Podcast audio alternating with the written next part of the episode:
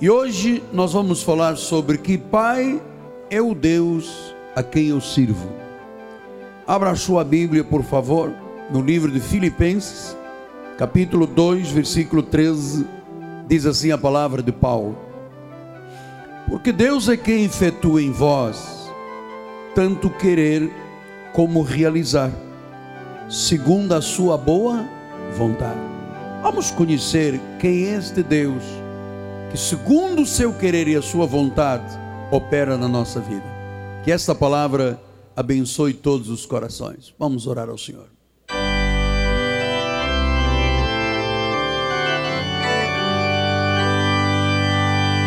Senhor Jesus Cristo, o meu coração se alegra esta manhã por poder ver mais uma vez, Pai a igreja superlotada, por trazeres de volta aqueles que são parte do meu coração e da minha esposa, por trazeres pessoas novas para a igreja, por fazeres da nossa igreja uma cidade refúgio, por fazeres desse altar um rio que jorra água, que descedenta a sede. Faz desse altar um altar de apacentar, de pastorear faz desse altar a tua voz. Por isso, Deus, usa-me agora, para que eu, como instrumento da tua glória, possa ser boca de Deus para a vida do povo do Senhor e voz daquele que aguarda a integridade da palavra e aponta o caminho para a vida eterna. Fala-nos, ó oh Deus, em nome de Jesus. E todo o povo do Senhor diga: Amém, Amém e amém. Muito obrigado, bispo. Meus filhinhos na fé, santos preciosos, povo de Deus, família real, família abençoada, bendita, selo do meu apostolado, meus filhos na fé. Nestas últimas semanas, nós temos visto como Deus supre as mais profundas necessidades do ser humano no que diz respeito à reconstrução da vida. Você sabe, todos nós, o apóstolo, as ovelhas da igreja, todos nós, temos necessidades. Alguns têm grandes necessidades. E, na realidade, quando se trata da necessidade de reconstruir a vida, aquela vida que entrou em colapso, aquela vida que saiu do controle, aquela esposa que foi abandonada, aquele marido que ficou de luto, aqueles pais que receberam notícias negativas sobre os seus filhos, aquele empresário que quebrou. Você sabe, há vezes na vida que parece que o chão desaparece, a vida entra em colapso. E eu disse aqui na quarta-feira que nós evangélicos desculpa a expressão acadêmica, não podemos ficar aqui chorando, chorando leite derramado. Temos que ser pessoas com atitude, é, com intrepidez, para recomeçar a vida, para é, reconstruir aqueles sonhos que se tornaram pesadelos, aqueles projetos que foram esboroados. Há um momento em que você tem que parar, tem que encarar a vida de frente tem que ser determinado e tem que reconstruir a sua vida. Mas você sabe que você tem que saber primeiro quem é Deus. Porque se você conhecer Deus profundamente, você sabe isto vai afetar todas as áreas da sua vida. Porque ter conceitos errados acerca de Deus impede a vida de ser vivida, impede a vida de ser desfrutada, impede a vida de ser vitoriosa. Então, quem é Deus? Com quem eu lido espiritualmente? Com quem eu tenho comunhão? Você sabe que isso tem que ser ensinado pela igreja. Porque todos nós temos uma origem antes de chegarmos aqui a revelação da graça. Tem pessoas que vieram da igreja católica, que Deus pode ser aparecida, pode ser uma, uma imagem pendurada numa cruz, e esta é a concepção que tem de Deus. Outros vieram do Espiritismo, tem uma concepção de um Deus vingativo.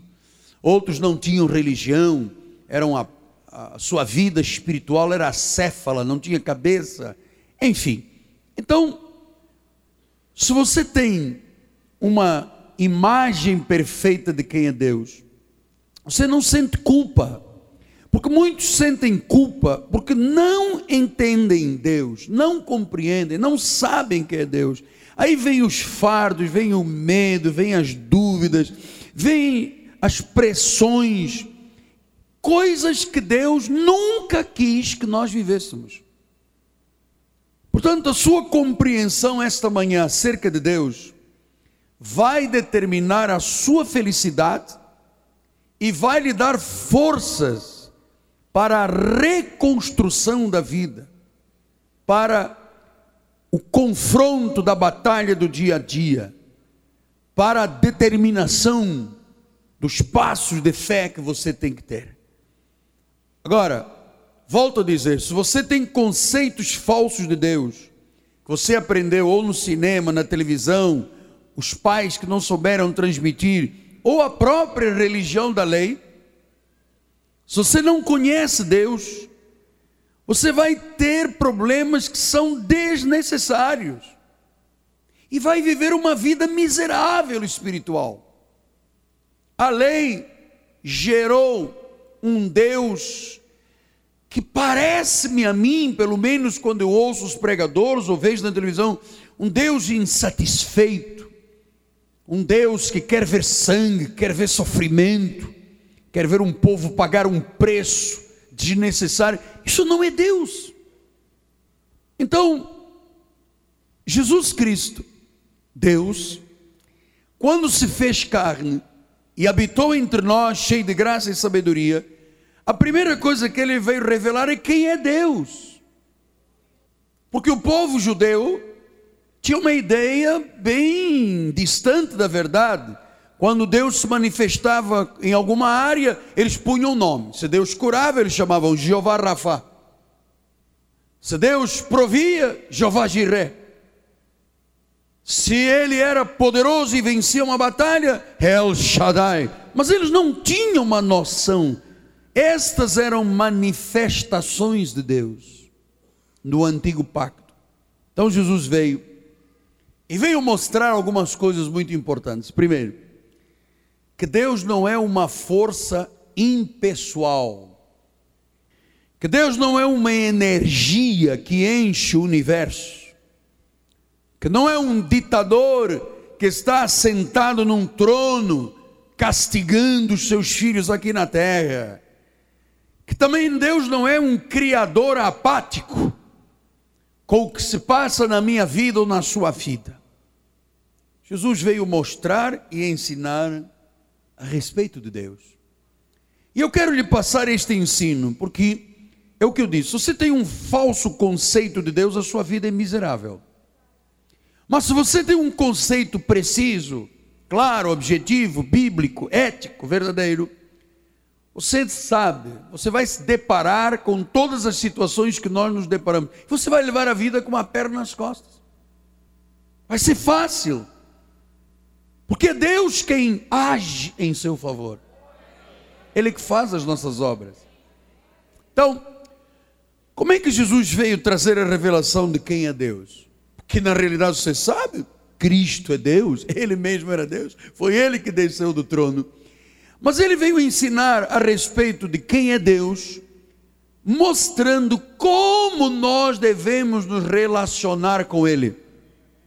E Ele disse em Mateus 6,9: ele mostrou como é que é a relação com Deus e quem é Deus. Ele disse assim: Portanto, vós orareis assim: Pai nosso que estais nos céus.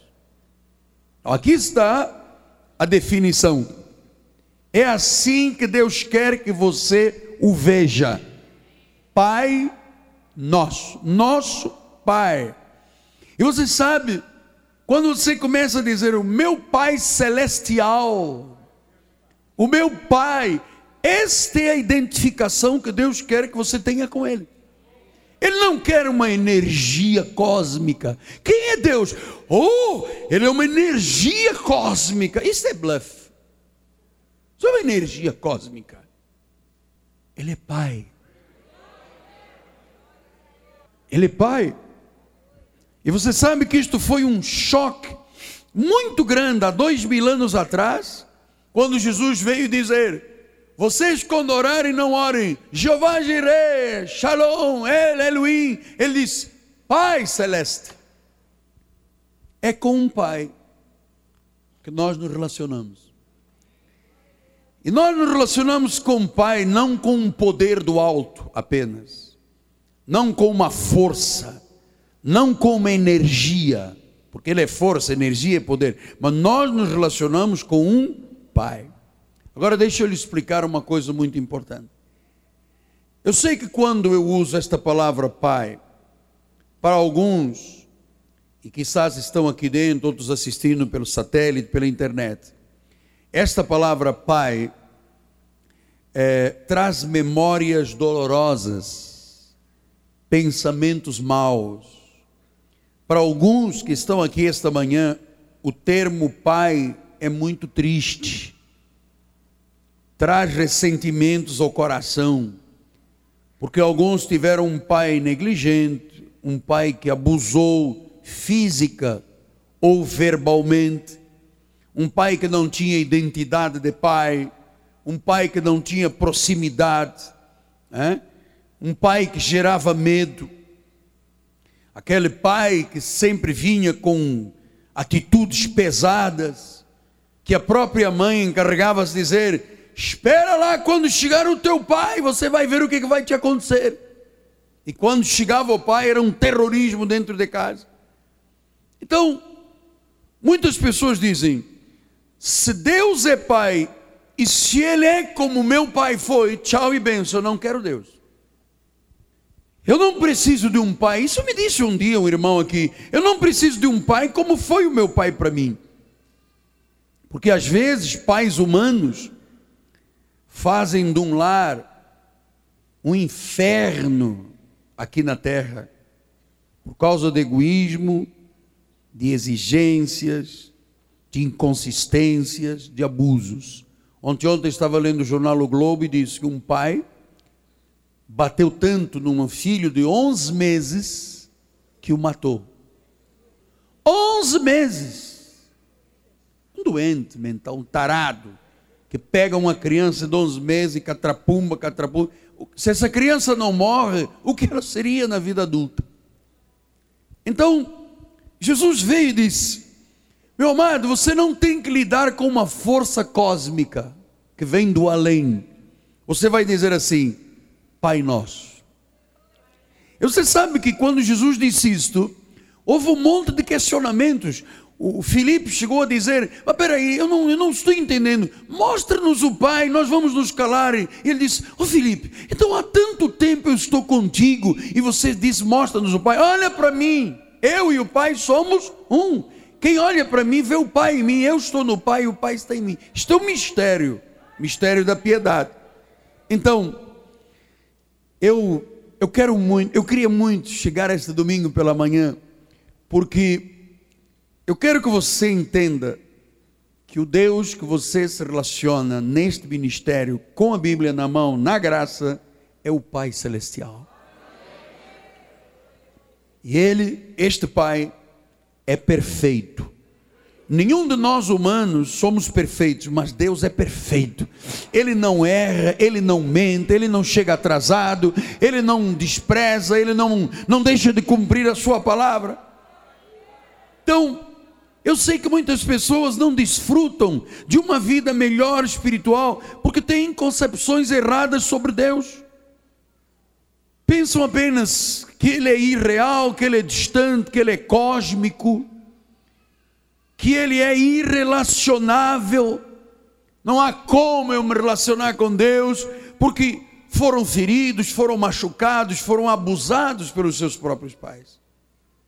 E é por isso também muitas pessoas acusam Deus de todo o mal que lhes sucede.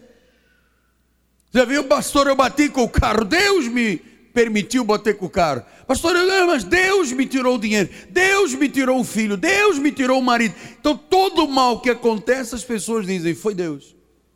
Porque isto é uma reminiscência, vem lá de trás, por causa da imagem do Pai. E por isso que muitos não confiam em Deus, porque não conseguem ter uma relação de comunhão. Outros não têm uma boa relação de comunhão, porque pensam que Deus não se preocupa com a sua criação. Pastor, Deus vai pensar em mim, logo eu.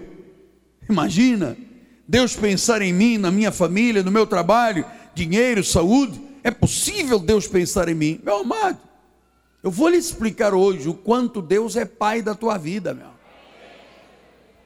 Outros pensam que Deus não pode ser agradado nunca.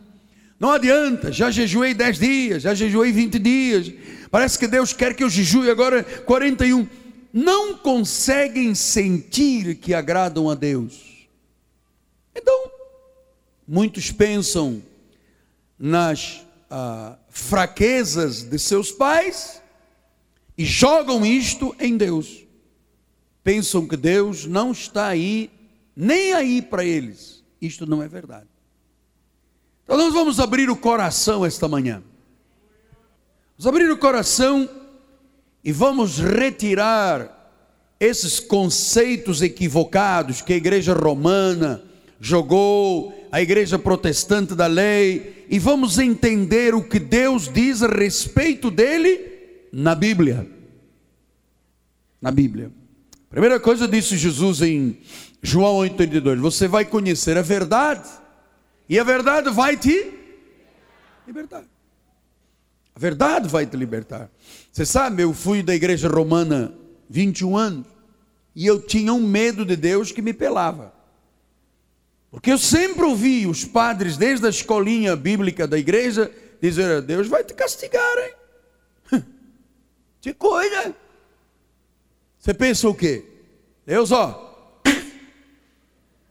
Olha, Deus, o homem do saco grande vem aí, vai te amarrar lá dentro. E eu cresci imaginando um velho grande de barba com um saco atrás de mim para me amarrar, ou com uma faca, sabe, uma degola. Até hoje a igreja protestante, quando pensa na batalha do Armagedon, porque os crentes, as almas vão para o inferno e na batalha do Armagedon vão ser degolados, porque essa é a imagem que eles têm de Deus. Você faria isso com o filho? Imagina Deus.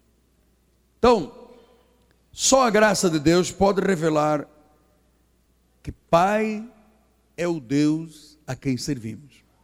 Em primeiro lugar, Ele é um Pai que cuida, que tem compaixão, que ama, que está atento. Você imagina Deus atenta à tua vida. Pastor, mas como é que Deus, como é que Deus pode estar atento? Nós estamos aqui com 5.500 pessoas. Como é que Deus está atento a todos nós? Ele é Deus. Ele é o único Deus. Ele é onisciente, onipotente, onipresente. Sabe de tudo, está em todos os lugares e tem poder sobre tudo. Por isso é que a compaixão dele, se há um sentimento de Deus que impera em meu coração chama-se compaixão. O salmista no Salmo 103, 13 e 14, ele diz isso: Como um pai se compadece de seus filhos, assim o Senhor se compadece dos que o temem. Como um pai, Deus faz a mesma coisa, pois Ele conhece a nossa estrutura e sabe que nós somos de aço. Há ninguém aqui é de aço ferro, estanho, níquel, prata, ouro. Nós somos vasos de barro. Ele sabe que nós somos. Meu amado, se Deus não nos tratasse com compaixão e misericórdia, se não fossem as misericórdias do Senhor, todos nós já teríamos sido do apóstolo ao porteiro da igreja. E você tem que ter noção, porque as pessoas dizem: foi Deus que me matou, foi Deus que me tirou, foi Deus. Meu amado, às vezes as pessoas pensam assim: será que Deus se importa com a minha vida? Você sabe que esta é a questão, é uma das maiores e mais profundas questões da existência humana. Se Deus se importa ou não se importa conosco. A mais profunda questão da existência humana passa por aqui. Deus se importa não. Você sabe que um dia Jesus estava dormindo num barquinho e ele disse assim: Olha, vamos passar daqui para lá, porque eu preciso ir pregar lá, preciso ir lá tirar um caroço lá daquele lado. Vamos remando aí. Agora anda de helicóptero e jato. Antes era barquinho, no burrinho e tal. Vamos lá. E diz que no meio se levantou uma tempestade.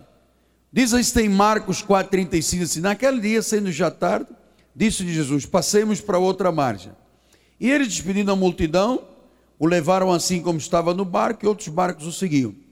Ora, levantou-se uma grande temporal de vento, as ondas arremessavam contra o barco, de modo que o mesmo já estava a encher-se de água.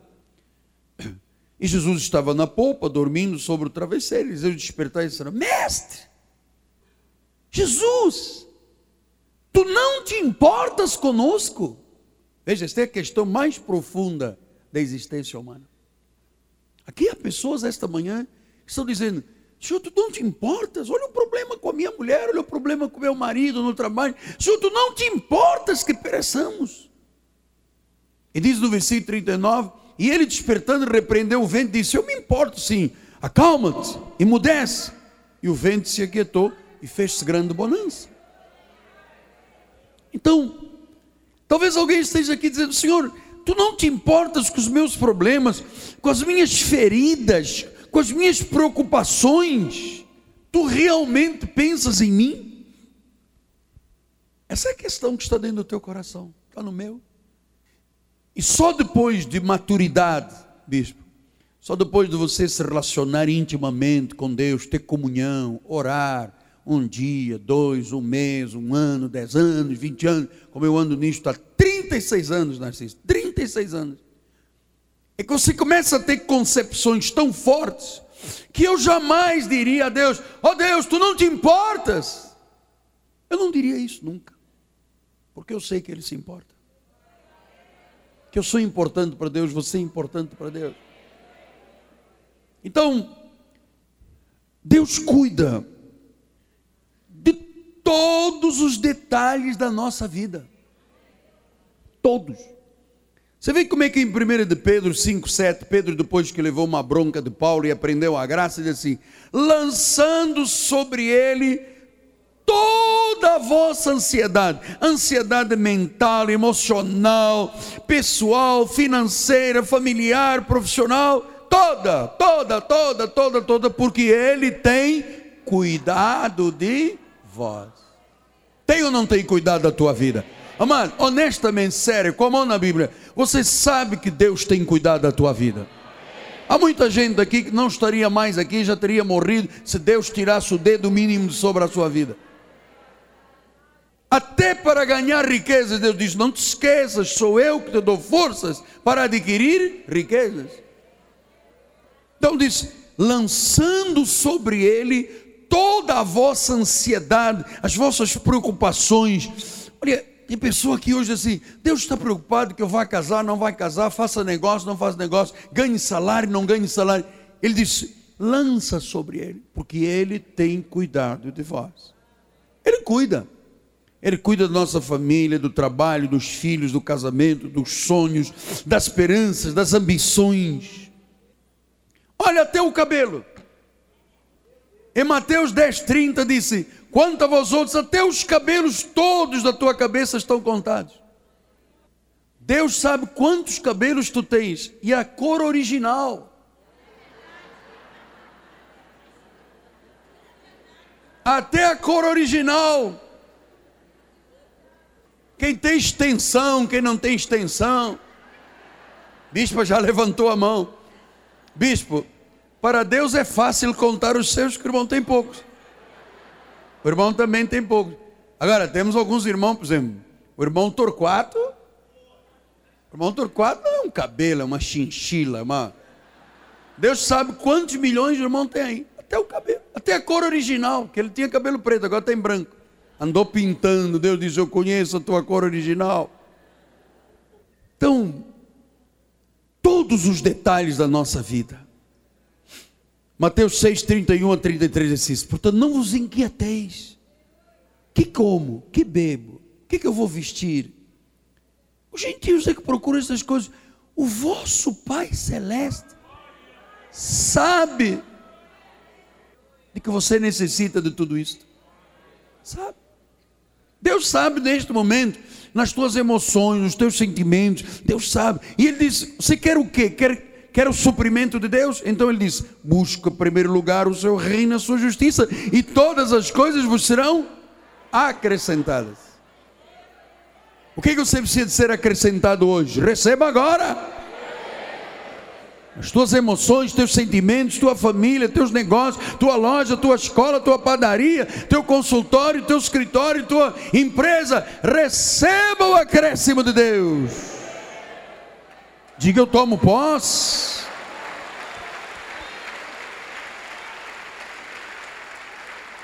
Deus sabe e acrescenta. Se um filho meu me dissesse a mim, Pai, você não me supriu as minhas necessidades, eu me sentiria um fracassado. Porque eu tenho compromisso com a minha família.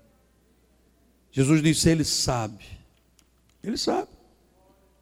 Então, se você tiver uma preocupação, uma ansiedade, é sinal que você duvida de Deus. Se não te inquiete, lança sobre Ele. Ele vai cuidar. Mas, apóstolo, Ele vai cuidar de mim, logo eu. E aí, logo eu? Você é filho de Deus. Você é raça eleita, sacerdócio real, nação santa, povo de propriedade exclusiva de Deus. Você é pedra viva. Deus cuida. Não duvide. Deus cuida de você. Em todos os detalhes da sua vida. Segundo lugar, Deus é um pai consistente, perseverante, sempre. Totalmente consistente. Eu gosto de lidar com Deus porque em Tiago 1,17 a graça me revela assim: toda boa dádiva, todo dom perfeito e todo tumor e câncer. Des... Ah, não. Quer dizer que ele não dá câncer.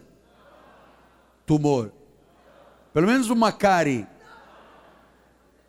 Ele é o autor de quê? Toda boa dádiva, todo dom perfeito vem de Deus, descendo do Pai das luzes, em quem não pode existir variação ou sombra de mudança. Diga, graças a Deus. Não há mudança, não há mudança.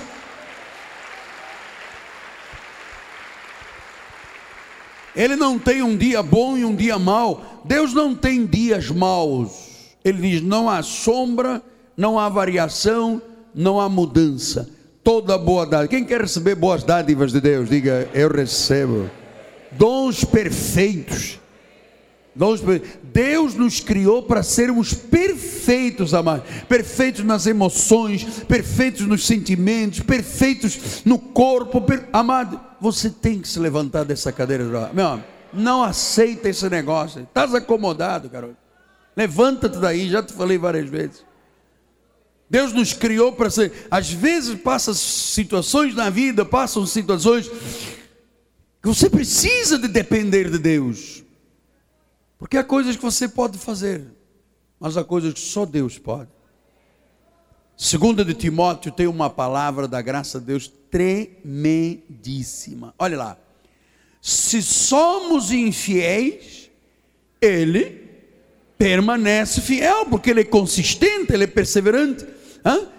Ele diz assim: Pois, ah, você tem que dizer isso comigo. De maneira nenhuma ele pode negar-se a si mesmo. Não se nega. Deus não nega a paternidade. Tem filho aí pedindo exame de DNA. Você é meu pai, você não é meu pai. Deus diz: Você é meu filho eu não vou me negar. Você pode até ser infiel, nego. Eu vou permanecer fiel. Eu não posso me negar. Eu tenho na minha essência fidelidade. Eu queria ouvir um glória a Deus forte. Mas forte, forte. Isso.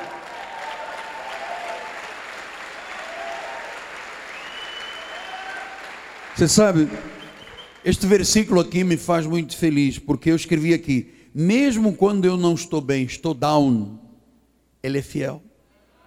Quando eu estou em lutas, Ele produz vitória. Quando eu estou doente, as suas chagas me saram. Ele não pode mudar. Não pode mudar.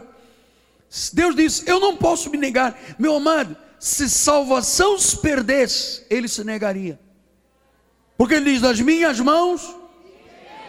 Paulo disse em Romanos: Ninguém nos pode separar, nada nos pode separar do amor de Deus. Se alguém pudesse te separar do amor de Deus, ele se negaria. E Deus diz: Eu não posso me negar. Eu não posso me negar. Isso, isso, sabe, isso me faz feliz, porque saber que tudo pode mudar nesta terra e que Deus não muda, que Deus é estável, Ele sempre age por graça, por misericórdia, com compaixão, com perdão. Agora, quem é que desfez esta imagem toda? Foram religiões. Foram religiões, foi a lei, mostrando um Deus temperamental. Sabe aquele chefe temperamental que ninguém pode chegar perto dele, que ele esbufa por todo lado, parece um dragão. As pessoas criaram, a lei e as religiões criaram um Deus temperamental. Um Deus que diz: põe um monte de bombas aí à volta do corpo do teu bebê e joga lá na praça do Egito, lá, né? Seu Deus temperamental põe uma bomba no corpo e vai lá explodir os americanos todos. Estão Deus. Vamos em nome de Alá. Morre todo. Isso, que Deus é esse? Isso não é o nosso. Jesus disse: Pai nosso, Pai estável, o verdadeiro, o único Deus é diferente dos deuses desta terra. Malaquias 3,6, o Senhor diz: Eu sou o Senhor, eu não mudo. Nós mudamos, Ele não muda. Hebreus 13, 8, ele diz: Jesus Cristo, que é Deus, ontem, hoje, é o mesmo, e o será para sempre. Então, quando você se agarra a esta persistência de Deus que não muda, você é infiel, mas eu permaneço fiel. Você vê, você sabe qual é a razão da maioria das rebeldias dos filhos? É que os pais têm muito costume de quebrar promessas. Se você prometeu a um filho, você tem que cumprir. Porque Deus promete e cumpre. Romanos 11, 29 diz: Os dons e a vocação de Deus são. Deus disse: Eu não mudo. Uma vez que eu te salvei, eu te salvei para sempre. Uma vez que eu te fiz filho meu, te adotei como filho, filho para sempre, eu te ungi, ungi para sempre, eu te perdoei, perdoei para sempre, eu te selei, selei para sempre. Os dons e as chamadas são irrevogáveis. Salmo 59, 10 diz assim: meu Deus virá ao meu encontro com a sua benignidade. Deus me fará ver o meu desejo sobre os meus filhos. Deus, quando vem, não vem com espada, Ele vem com benignidade. Você já imaginou? Você esperando uma cajadada e Deus disse: Eu venho com benignidade. Pastor, mas então parece que o senhor está passando assim uma imagem de um Papai Noel meio frouxo, que a gente pode pecar e a coisa fica por aí mesmo. Quem te disse isso? Quem te me diga, quem te disse? Porque a minha Bíblia diz que se você pecar, você é disciplinado, corrigido e açoitado. Então, alguém você ouviu de uma fonte errada. Deus virá a mim, ao meu encontro, com benignidade. Eu sei que Deus trouxe alguém aqui hoje, esta manhã, que a vida está um roller coaster. Sabe o que é uma montanha russa? Um dia lá em cima, um dia lá embaixo. É, é, é. Ups and downs. Porque o médico disse a você: ai, você é bipolar. Você tem toque transtorno obsessivo compulsivo. Ou alguém, meu colega, te falou: Ah, você é um oprimido. Meu amado, alguém te disse algum dia que você tem que voltar ao ventre materno, fazer uma, um retrocesso lá ao ventre materno, porque quando você estava gerando, aos seis meses, seu pai teve uma briga, disse que ia sair de casa, jogou a aliança no chão. Ouça, assim quem está em Cristo é uma nova criatura. as coisas antigas já, eis que se fizeram novas. Diga glória a Deus. Então, por mais imperfeitos ou difíceis que possam ter sido os nossos pais, Deus não é assim. Deus é perfeito. E eu vou deixar aqui mais uma vez uma recomendação apostólica e profética. É, você sabe que às vezes os pais, que não foram bons pais, quando chegam os filhos à vida adulta, os filhos abandonam os pais. E é o que eu digo: a maioria dos pais que estão aí abandonados são pais vingados, porque não foram pais. Então o filho cresceu, sendo abusado, levando, apanhando. Hoje nós temos aqui um irmão na igreja, que nós amamos muito pelo testemunho dele, que o pai e a mãe o penduraram de cabeça para baixo numa mangueira.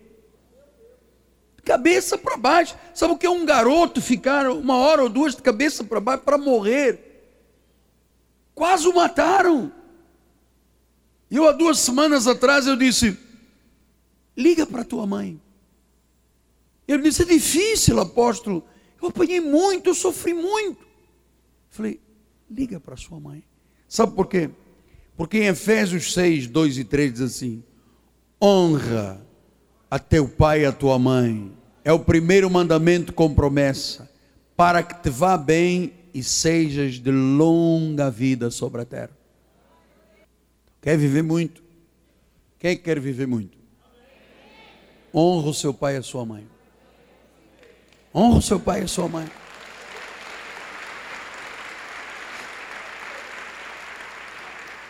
Apóstolo, mas não é justo. Eu sofri com meu pai e minha mãe.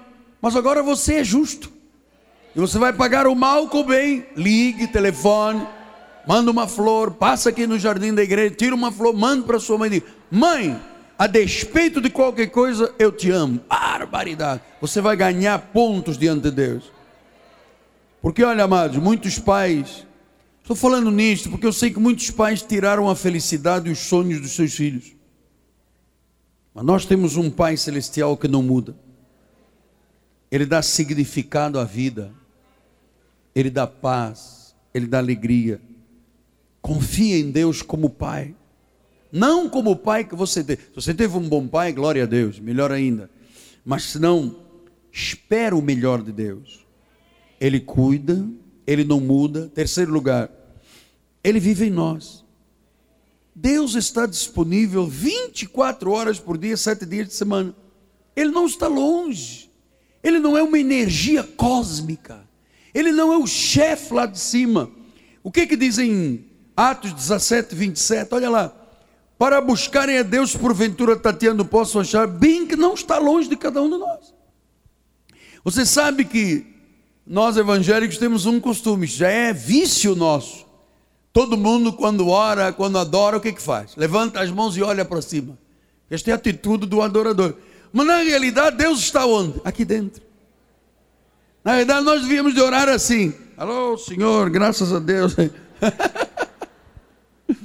é. Alô, alô, Terezinha, vocês querem dinheiro? Oi, oi. Oh, no Banco Pan-Americano, que o rombo era de 3, agora já vai 4 bilhões.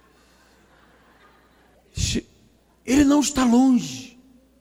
Versículo 28 diz: Nele vivemos, nele nos movemos, nele existimos, como os vossos poetas têm dito, dele somos geração. Então, mesmo se seu pai sempre esteve ausente e distante, se não deve, se o seu pai não trouxe impacto à sua vida, Deus vai trazer impacto à sua vida. Sou evangélico, amado. Você é cristão, você tem Jesus, você o recebeu, você está aqui num domingo de sol, você não está na praia, você está aqui sendo pastoreado, cuidado. Você sabe uma coisa? Esse cuidado de Deus 24 horas por 7, eu tenho que lhe dizer uma coisa muito interessante. Há 10 anos atrás, na última década, fizeram uma pesquisa nos Estados Unidos e descobriram que os pais dispendiam 30 minutos por dia, 7 dias por semana, dispendiam 21 horas uh, por dia, por semana com os filhos. Dez anos depois, sabe quanto é que os pais hoje despendem por dia com os filhos? A média, três minutos. O pai chega do trabalho, o filho, papai, oi meu filho, tudo bem? Começa o cronômetro, um, dois, três, tudo bem meu filho? Como é que você está? Como é que foi a escola hoje? Já passou um minuto, já chega, vai me contar mais. Terminou, agora é hora do ti ti ti Ti, ti, ti. Ti, ti, ti. Ti, ti, ti. Depois, silêncio, porque vem o insensato coração. Depois, vem o Jornal da Noite, com Cristiano Pelágio e William Wacker. Depois, vem o show. Depois, está todo mundo dormindo. E no dia seguinte o pai sai cedo o filho acorda e não vê o pai. À noite é, o pai chega, olha, começa a contar o cronômetro. Vai lá porque tem o ti, ti, ti. Três minutos. Amado, Deus não está ocupado para você.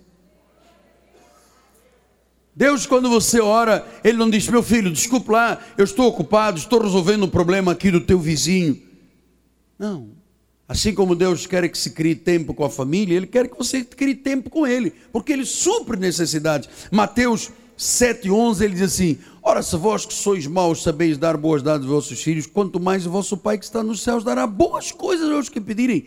Meu amado, hoje Deus diz: Eu vou te dar boas coisas. Levante a sua mão aí já, já aí. Senhor, eu recebo boas coisas para minha empresa, para minha família, para minha igreja, para os meus sonhos, boas coisas. E ele diz depois, no versículos 9 e 10, ele diz: Qual dentre vós é o homem que porventura o filho lhe pedir pão da pedra? Quem é aqui na igreja que seu filho lhe pedir pão vai atirar uma pedra ao filho? Quem é? Levante a mão, que eu chamo já o delegado da polícia aí, a Marta Rocha. Vamos lá, levante.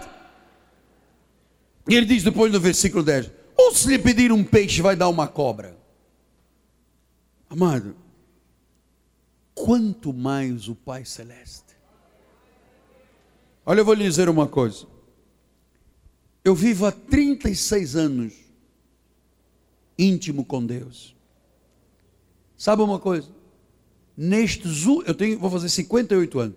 Nestes últimos 36 anos da minha vida, Deus supriu todas as minhas necessidades. Todas. Está uma igreja vencedora, amada.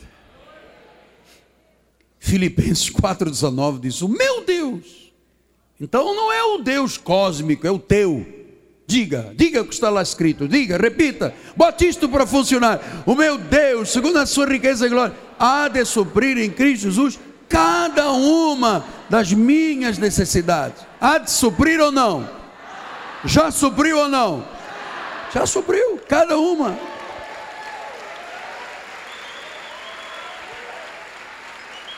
E você sabe, Deus está atento às nossas dores, às nossas feridas. Salmo 34, 18 diz assim: Perto está o Senhor dos que têm o coração quebrantado e salvos do espírito oprimido. Você sabe, no novo pacto nós dizemos assim: quem se une ao Senhor é um espírito com Ele. Salmo 147, 3: Ele sara os de coração quebrantado e pensa, põe um band-aid nas suas feridas. Você pode ter entrado hoje aqui com o coração quebrado, ferido, sabe? Desenganado. Você lutou, ainda não viu resultados. Seu coraçãozinho está aí na boca de tanto nervoso. Deus vai pensar a ferida e Ele vai lhe ajudar a mudar essa relação com Deus. Em vez de você dizer assim, eu vou para a igreja para não ir para o inferno, você vai dizer, eu vou para a igreja para adorar o meu Pai. Amanhã eu estou aqui, eu venho aqui porque eu amo a Deus, porque eu amo o bispo, porque eu amo a igreja. Segunda-feira na oração, terça-feira na escola bíblica, quarta-feira com o apóstolo, eu não posso voltar. E agora vai ter inauguração da rádio segunda-feira. Eu vou estar lá para ouvir e vamos abrir igreja na barra e vamos fazer campanha. Eu estou lá, sabe o que é? Por amor. Não por medo, por amor.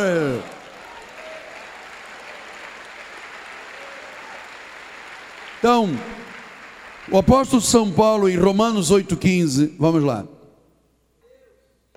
Amém, filho.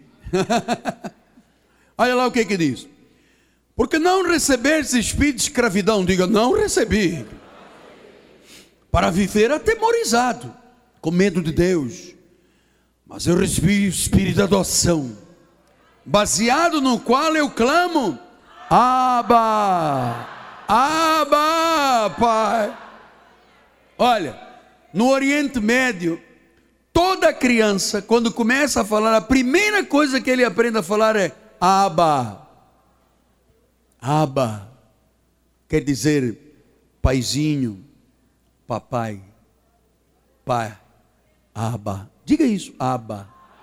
Está é no hebraico, né? Abba. Abba, pai. Querido pai. Você sabe, para mim, Miguel Ângelo, não há palavra mais doce aos meus ouvidos de quando os meus filhos dizem pai, papai, ou como diz o meu filho, paizão. Hã? Papis, papiscas. A Aninha me chama de papicas. Bem? Papsca. Isto, isso soa como mel. É, é um negócio, a mim me faz muito bem. Você sabe, o Davi, é, no outro dia eu estava orando, ele entrou no meu escritório, sentou na minha, minha meu cadeirão de oração, sofá, deitou a cabecinha no meu ombro e disse assim: Papai, você sabe, Deus me criou para te amar. Cara,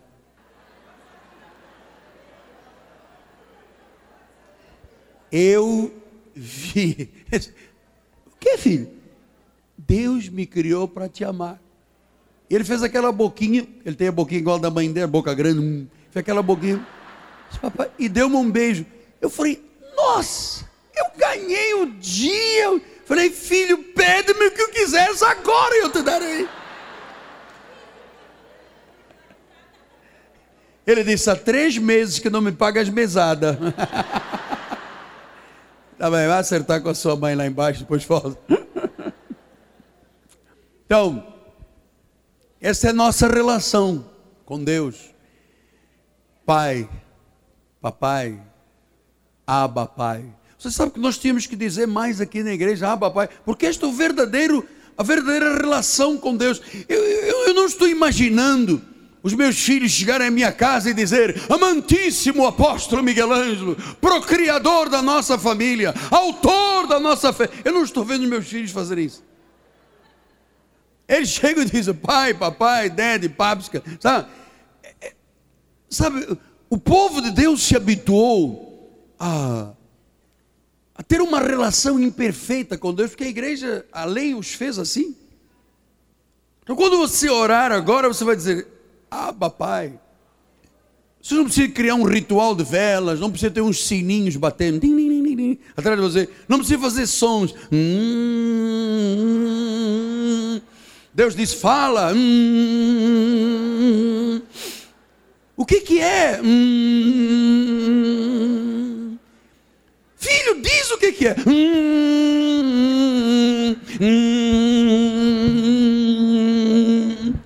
Hum, hum, sim, mas é o que? Hum, Agora para levantar. Não precisa ficar. não precisa ficar assim. Aquela, você já viu os crentes orar como é que é? Oh Deus! Eu disse, seja curado desse tique-tique nervoso. Oh Deus! Terra! Tu! Pian! Eu acho que Deus está lá no trono dizendo, com os anjos todos: Olha, olha o peão! Deus, olha o peão, olha o peão, olha o caroço, ah, o caroço, o caroço. Olha, olha os caras bebendo água do copo, amém.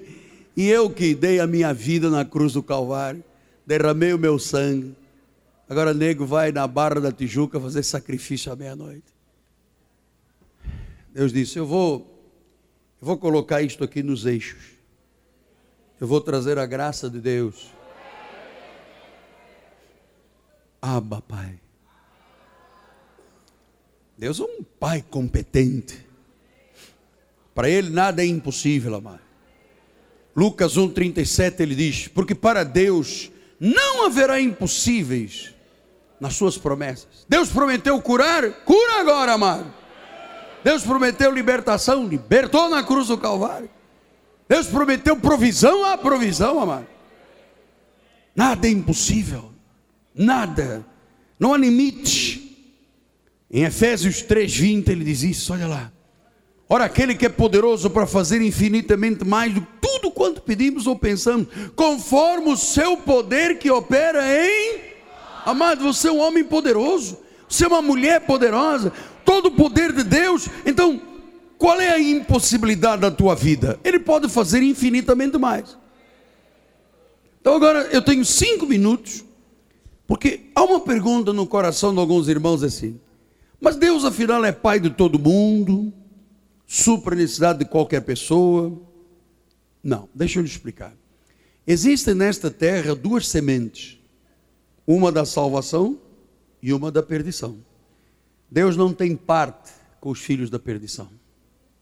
Eles foram postos para a perdição. São descendência do diabo. Quer ver? João 8,44 assim: Vós sois do diabo que é o vosso pai. Tem gente aqui nesta terra que o pai deles é o diabo. Então não adianta pegar, abrir a cabeça, fazer uma trepanação, meter a Bíblia, porque não foram postos para isso. Versículo 46 assim: Quem é de Deus, ouve as palavras de Deus, por isso não me dais ouvidos, porque não sois de Deus. Amado, quem não está ouvindo esta palavra não é de Deus. E quem está ouvindo, diga amém. Uh, faz um esforço, amado. Senão você vai rodapião. Agora veja, veja as ovelhas, João 10, 26 assim: Vós não credes porque não sois minhas ovelhas, as minhas ovelhas ouvem minha voz, eu as conheço, elas me seguem, eu lhes dou vida eterna, jamais perecerão, ninguém as arrebatará da minha mão. Aquilo que meu Pai me deu é maior do que tudo, da mão do Pai ninguém pode arrebatar, eu e o Pai somos um. Diga glória a Deus. Efésios 2,10 diz: Somos feitura dele, criados em Cristo Jesus para as boas obras que ele preparou de antemão. Mateus 5,9 diz: Bem-aventurados os pacificadores, só são filhos de Deus os pacificadores.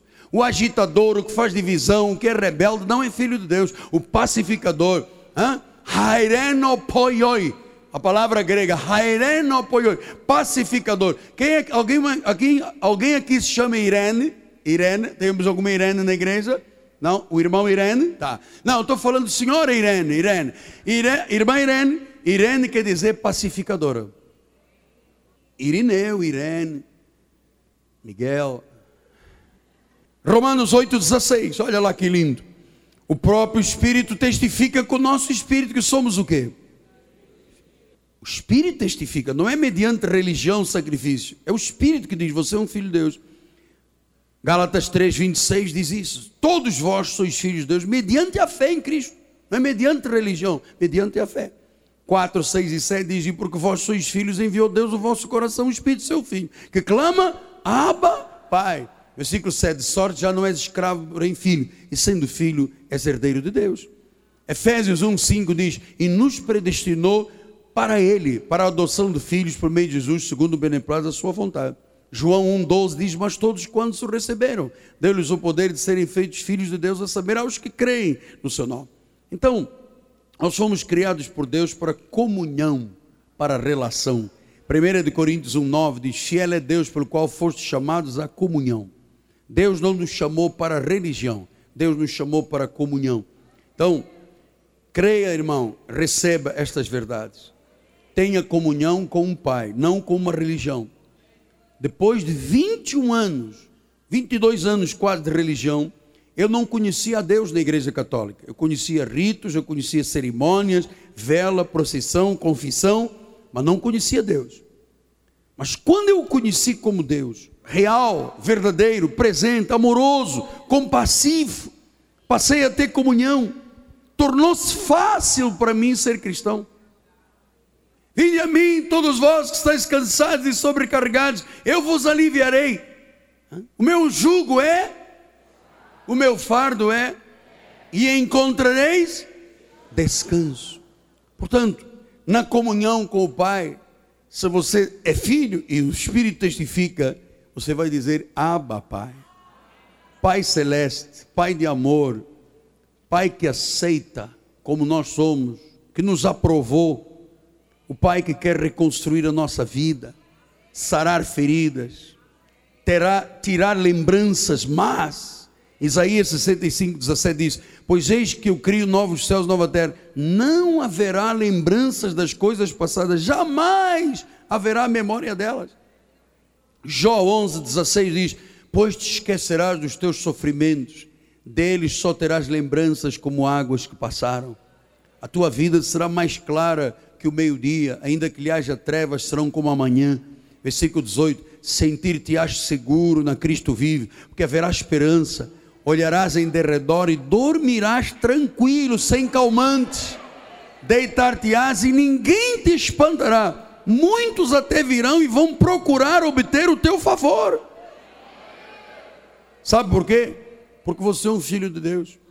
Terá para emprestar e não tomar emprestado. Será cabeça e não cauda. Estará sempre por cima e não por Muita gente há de procurar favores em você. Você sabe por quê? Porque Deus está na sua vida porque você é um espírito com Ele, você tem um Pai que cuida. Lance agora tudo aquilo que te inquieta, tudo aquilo que te agita, tudo aquilo que te oprime, tudo aquilo que te faz chorar, lança sobre ele a tua família, o teu marido, a tua esposa, os teus filhos, a tua empresa, os teus negócios. Ele cuida de nós. Ele neste momento está reconstruindo vidas. Aba, Pai. Aba, Pai. Aba, Pai. Curva a sua cabeça. Senhor Jesus. Ó Deus Todo-Poderoso, Pai. Eu acabei, nesta hora, de semear sementes de vida, Pai. Aqui não há invalidez, aqui não há morte. Voltem os teus sonhos, os teus projetos, que estiveram aí engavetados durante anos. Porque o Deus a quem servimos é um Pai de amor, perdoador, misericordioso, cheio de compaixão. É o Deus da segunda chance da terceira chance, da quarta, da quinta, até a sétima. Diz a Bíblia que o justo cai sete vezes, mas Deus o levanta. E se tu viveste aflito, angustiado, com medo da vida, com medo do futuro, com medo do amanhã, Deus neste momento está selando a tua vida com um selo de vitória. Ele está transformando o que parecia uma grande maldição numa grande bênção. E eu ligo agora com a minha esposa e concordamos, Pai, que esta bênção se manifesta na tua vida, na tua família, nas tuas emoções. Por onde tu andares, os anjos te guardam o ministério angelical cuida de você. Tal qual como fez com Daniel quando ele entrou naquela cova dos leões, o Senhor fechou a boca dos leões. Podem cair mil ao teu lado, dez mil à tua direita, tu não serás atingido. O Senhor está dando ordens aos anjos de Deus. O Senhor é aquela quarta pessoa, quando Sadraque, Mesaque e Abednego estavam naquela fornalha sete vezes aquecida, pai. E o rei olhou e disse: Eu coloquei três lá dentro, estão quatro, pai. Quem é aquele que está lá dentro? Parece o filho do Altíssimo, vestido de branco. Quem é? Quem é? É Jesus. É Jesus. Se a tua vida tem sido uma fornalha acesa sete vezes mais, Jesus está dentro dessa fornalha contigo. Não te queimarás, os rios não te submergirão, as águas não te afogarão, tu passarás incólume, e a vitória já está decidida. Já está decidida. Já está decidida. Entramos agora em concordância, Pai e ligamos, Pai, sobre esta palavra que recebemos esta manhã. Está dito e confirmado. O Pai Celeste já agiu em teu favor, em favor da tua família, em favor da tua vida, em favor da tua vida, em favor da tua vida, em favor da tua vida. Pai, venho te dizer que tu és o meu lugar.